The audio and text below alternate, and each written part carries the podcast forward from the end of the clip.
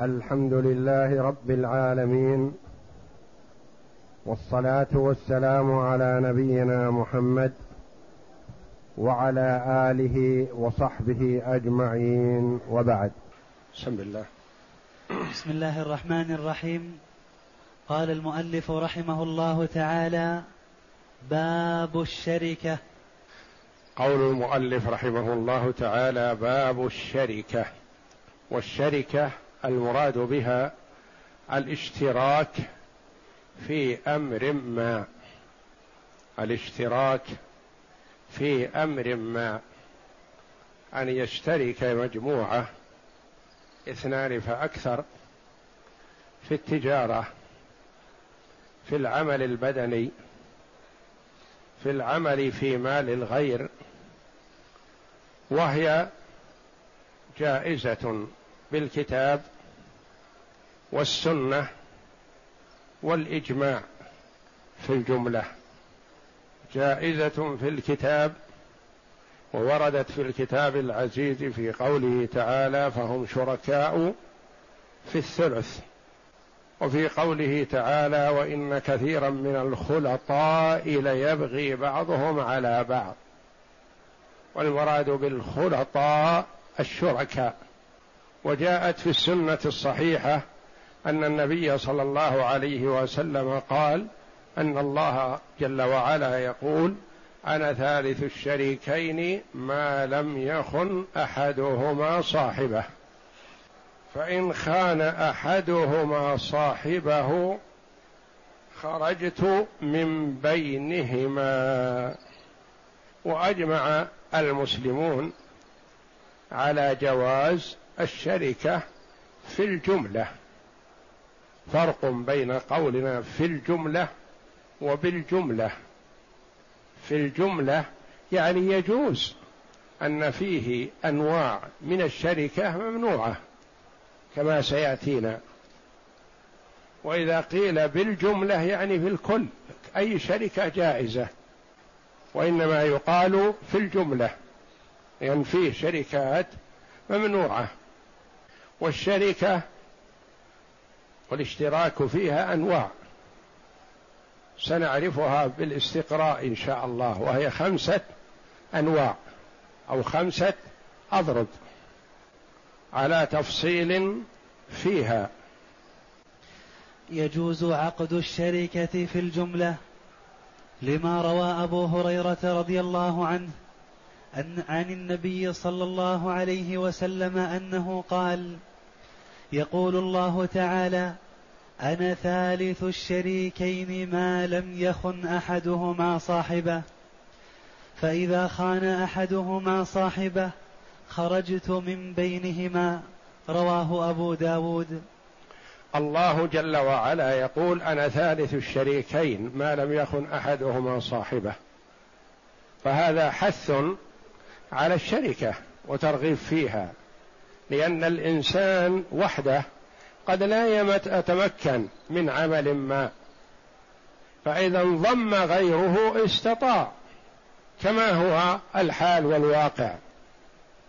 شركات كبيرة مثلا ما يستطيع أن يقوم بها فرد واحد وإنما إذا اجتمع عليها مجموعة قاموا فيها وأنتجوا. والله جل وعلا يقول أنا ثالث الشريكين.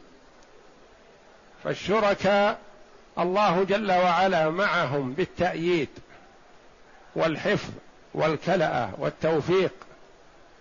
إذا صدق كل واحد منهما نحو صاحبه لأن كل واحد منهما وكيل وأمين. على مال صاحبه. وكيل وأمين مؤتمن عليه. فإذا لم يحصل خيانة فالله جل وعلا يسددهما ويوفقهما. وإذا خان أحدهما صاحبه انتزع منهما التوفيق والسداد لأن الله جل وعلا لا يسدد ولا يوفق الخائن.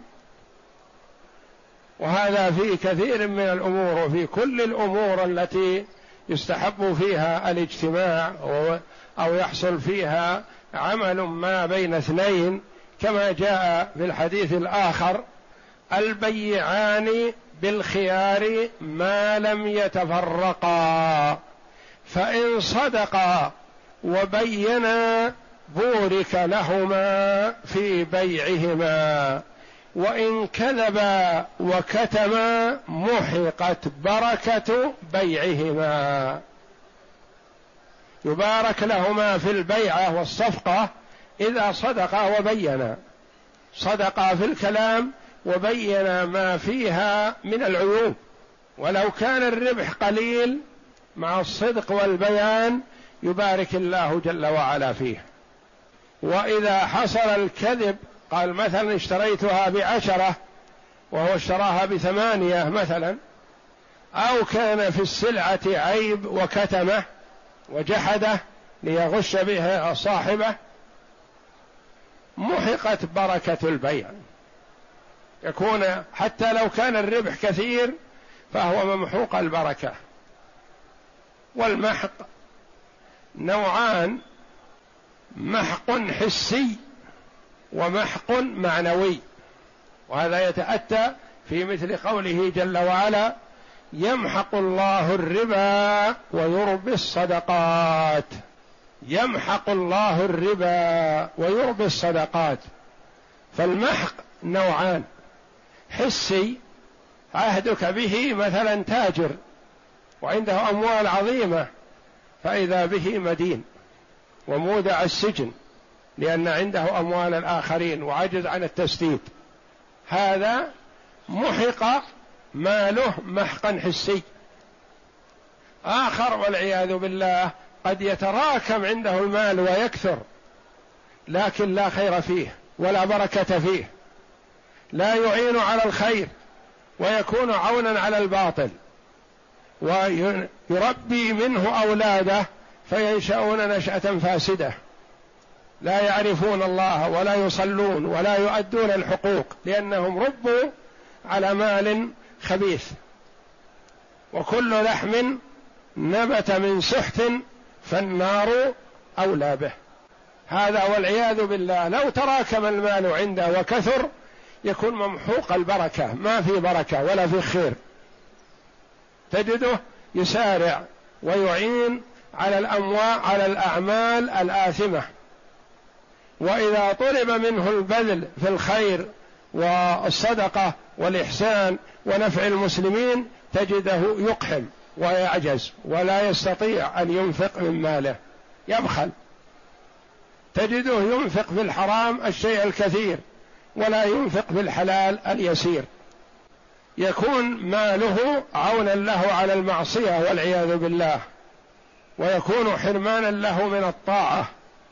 هذا ممحوق البركة ولو تكاثر المال عنده لا بركة فيه. وهكذا البيعة إذا كان فيها الكذب والإخفاء والتدليس تمحق البركة ما في بركة. حتى لو كسب فيه فالويل له. ممحوق البركة يكون ماله لا خير فيه. فالله جل وعلا يسدد الشريكين ويوفقهما إذا صدقا وبينا ونصح كل واحد منهما لصاحبه. لأنه مؤتمن. قد يربح بالسلعة مثلا عشرة فيخفي بعض الربح ويجعل لصديقه لصاحبه وشريكه مثلا بعض الربح القليل من الربح. لأنه ما يدري عنه أحد إلا الله سبحانه وتعالى. فهو مؤتمن على مال صاحبه فإذا حصلت الخيانة والعياذ بالله خرج الله جل وعلا من بينهما يعني حرم التوفيق والسداد. فإذا خان أحدهما صاحبه خرجت من بينهما يعني حرما من توفيق الله جل وعلا. وتكره شركة الذمي إلا أن يكون المسلم يتولى البيع والشراء. لما روى الخلال بإسناده عن عطاء قال نهى رسول الله صلى الله عليه وسلم عن مشاركة اليهودي والنصراني إلا أن يكون الشراء والبيع بيد المسلم ولأنه لا يأمن, لا يؤمن معاملتهم بالربا والعقود الفاسدة. وتكره مشاركة الذمي. المراد بالذمي اليهودي أو النصراني الذي دخل البلاد بأمان أو أعطي العهد أو أعطي الذمة أو أقر في البلاد الإسلامية على أن يدفع الجزية. هذا ذمي له ذمة. وماله حرام على المسلمين. ودمه حرام على المسلمين. يقول صلى الله عليه وسلم من قتل معاهدا لم يرح رائحة الجنة. هذا وعيد شديد. معاهد المعاهد غير المسلم. لكنه أعطي العهد والأمان. فما يجوز للمسلم أن يخون أو يخفر ذمة مسلم سواء كان الإمام الأعظم أو من دونه. إذا أمن مسلم ذميا فلا يجوز لأحد من المسلمين أن يتعرض له بسوء. من قتل معاهدا لم يرح رائحه الجنة. هذا وعيد شديد. لأن في هذا خفر وانتهاك لذمة المسلمين. وهذا من محاسن الإسلام المحافظة على العهد حتى مع اليهودي والنصراني ومع المشرك ومع أي أحد ما دام أعطيناه عهد فلا يجوز لنا أن نخون هذا العهد ونهدر ماله أو نهدر دمه.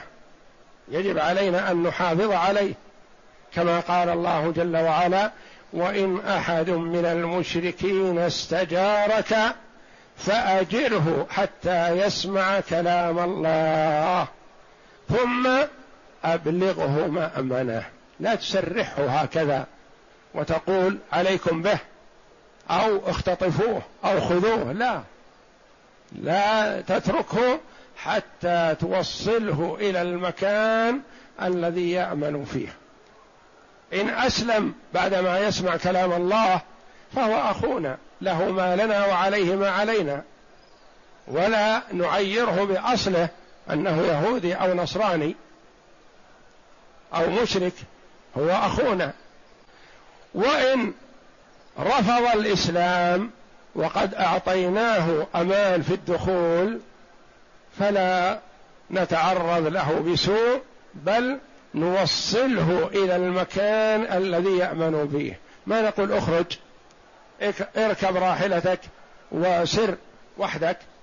يأتيه اللصوص أو الخونة فيتعرضون له بسوء. لا نحافظ عليه حتى نوصله إلى المكان الذي يأمن فيه. ويجوز للمسلم أن يشارك الذمي. يكون الذمي مثلا عنده عنده مال أو عنده مصنع أو عنده شركة أو نحو ذلك والمسلم يشاركه في أمر من الأمور. يجوز لكن بشرط أن يكون المسلم هو الذي يلي المال ويتصرف فيه. لما؟ لأنه هو غير مؤتمن. على الأمور. فنخشى أنه يدخل علينا الربا أو يغش في المعاملة أو يكذب عند البيع أو عند الشراء لأنه لا دين له. من حيث الدين ما عنده دين ولا عنده أمانة. لكن يجوز لنا أن نشاركه على سبيل طلب الربح والتعاون فيما بيننا لأن قد نكون في حاجة إليه أو إلى ماله أو إلى آه، صنعته فنشاركه لكن ننتبه. لا يدخل علينا الحرام من حيث لا نشعر.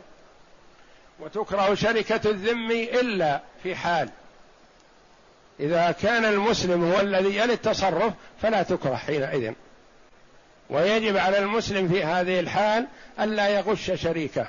ولا يخنه حتى وإن كان كافر.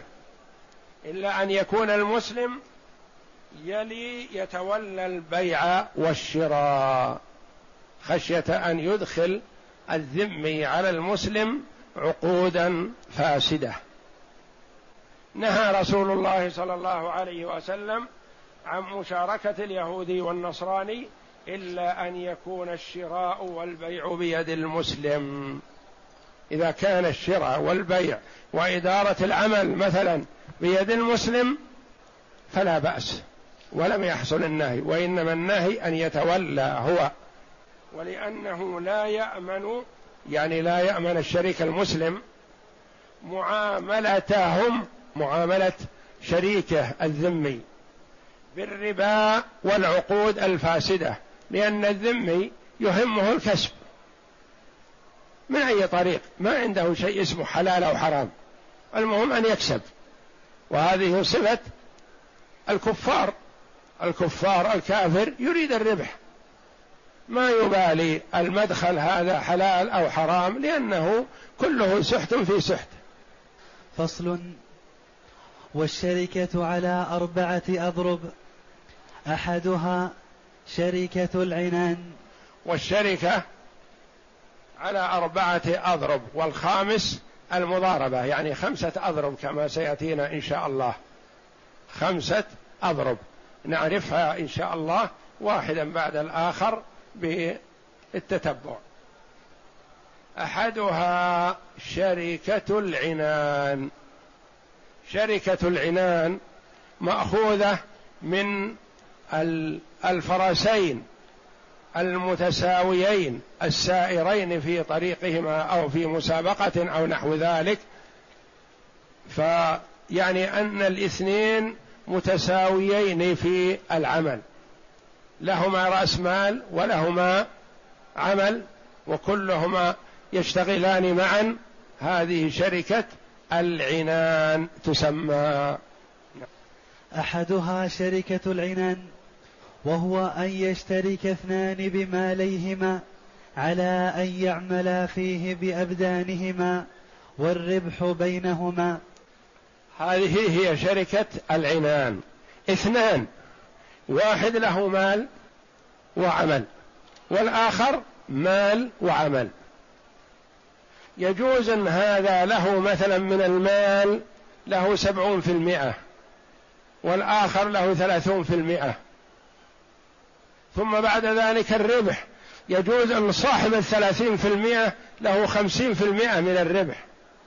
وصاحب السبعين في المئة من رأس المال له خمسين في المئة. على حسب ما يتفقان عليه. لأن هذا قد يكون ماله قليل. ما عنده إلا ثلاثين في المية من مال من رأس مال الشركة. لكنه جيد في العمل. وينتج. ويحسن الإدارة. ويحسن التصرف. فقال أنا ما أشارك إلا يكون لي خمسين بالمية من الربح ولك خمسين. وإن كان مالي أقل. فيجوز هذا. يجوز أن يكون مثلا صاحب الثلاثين بالمئة له عشرة في المئة من الربح. يقول أنت مالك قليل ومجهودك قليل. فليس لك إلا عشرة في المئة من الربح. والآخر رأس ماله سبعين في المئة لكن له من الربح تسعون في المئة. يجوز لأن الربح حسب الجودة في العمل والإنتاج. فيجوز أن يشترط أحدهما على الآخر زيادة في الربح والخسارة كما سيأتينا على حسب رأس المال. ما يقول أنا أشارك لكن ما علي خسارة؟ لا. شركة العنان وهي أن يشترك اثنان بماليهما لهما مال. على أن يعملا فيه بأبدانهما مال وعمل في آن واحد. والربح بينهما لا مناصفة يجوز أن يكون فيه مفاضلة. نعم. والربح بينهما فإذا صحت فما تلف من المالين فهو من ضمانهما. وإن خسرا كانت الخسارة بينهما على قدر المالين لأنهما صار كمال واحد في ربحه. فإذا صحت بشروطها وحسب اتفاقهم فما تلف من المالين فهو من ضمانهما يعني على حسابهما معا. واحد مثلا عنده رأس مال ألف ريال بالرياض يشتغل والآخر رأس ماله ألف ريال في مكة يشتغل. واتفق الاثنان على أنهما شركاء. هذا يشتغل بألفه وهذاك يشتغل بألفه. المقيم بالرياض حصل جائحة على رأس ماله ألفه وتلف. على من يكون؟ على الاثنين معا. المقيم بمكة حصل ربح في ألفه فصار عشرة آلاف. فهو بينهما. فالربح بينهما والخسارة عليهما معا. وإن خسرا كانت الخسارة بينهما على قدر المالين. الخسارة تكون على قدر المالين. هذا مثلا دفع ألف وذاك دفع ألف مثلا. هذا خسر ثمانمائة ما بقي معه من الألف إلا مائتين. والآخر ألفه هذا زاد. فالخسارة التي حصلت على أحدهما تكون رأس مال الجميع ما تكون عليه وحده لأنهم شركاء. اتفقوا. الربح الذي حصل عند الآخر يكون بينهما حسب ما شرطا. والخسارة على قدر رأس المال. ما يصح أن يقول أنا أدفع عشرة آلاف وأنت تدفع عشرين ألف لكن أنا صاحب العشرة ما علي من الخسارة شيء. لو حصلت خسارة آخذ العشرة والباقي لك. لا. الخسارة على قدر رأس المال. ما يقول مثلا صاحب العشرين مثلا وهذا عشرة يقول إذا خسرت البضاعة فالخسارة بيني وبينك مناصفة. لا. يقول صاحب العشرين عليه نسبته وصاحب العشرة عليه نسبته من الخسارة. أما الربح فيجوز فيه التفاضل لأن الربح مبني على العمل والحركة وحسن التصرف ونحو ذلك ففيها التفاضل يصح فيها التفاضل. وأما الخسارة فهي على رأس المال ما يجوز أن يقال لأحدهما ليس عليك شيء من الخسارة لأنهما صارا كمال واحد في ربحه فكذا في خسارته. فالخسارة بينهما على حسب رأس المال. والربح بينهما على ما شرطاه والربح على ما شرطا. هذا يقول مثلا دفع خمسين بالمئة وهذا دفع خمسين بالمئة. أحدهما له من الربح سبعين في المئة. والآخر وإن كان رأس المال دافع النصف لكن له ثلاثين في المئة من الربح. فيجوز على ما شرطا على حسب ما اتفقا عليه. لأن العمل يستحق به الربح. لأن العمل يستحق به الربح. واحد يعمل بكثرة والآخر ما يعمل أو عمله قليل أو إدراكه وجودته في العمل أقل من ذاك أو أن هذا يعمل طوال اليوم والآخر عنده وظيفة أخرى فما يعمل إلا من بعد العصر مثلا وهكذا فالربح حسب العمل. وأما الخسارة فعلى حسب رأس المال. وقد يتفاضلان فيه. يتفاضلان فيه أي في العمل. يتفاوتان.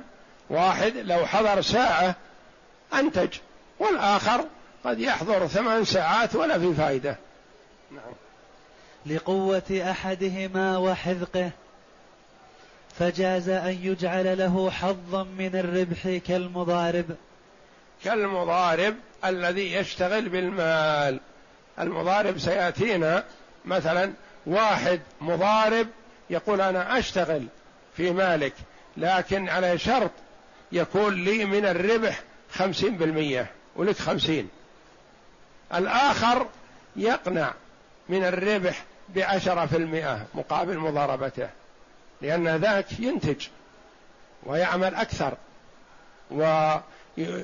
ويحذق البيع والشراء وطرق الربح. والآخر مجهوده قليل فيكتفي بعشرة بالمئة ونحو ذلك. والله أعلم. وصلى الله وسلم وبارك على عبده ورسول نبينا محمد وعلى آله وصحبه أجمعين.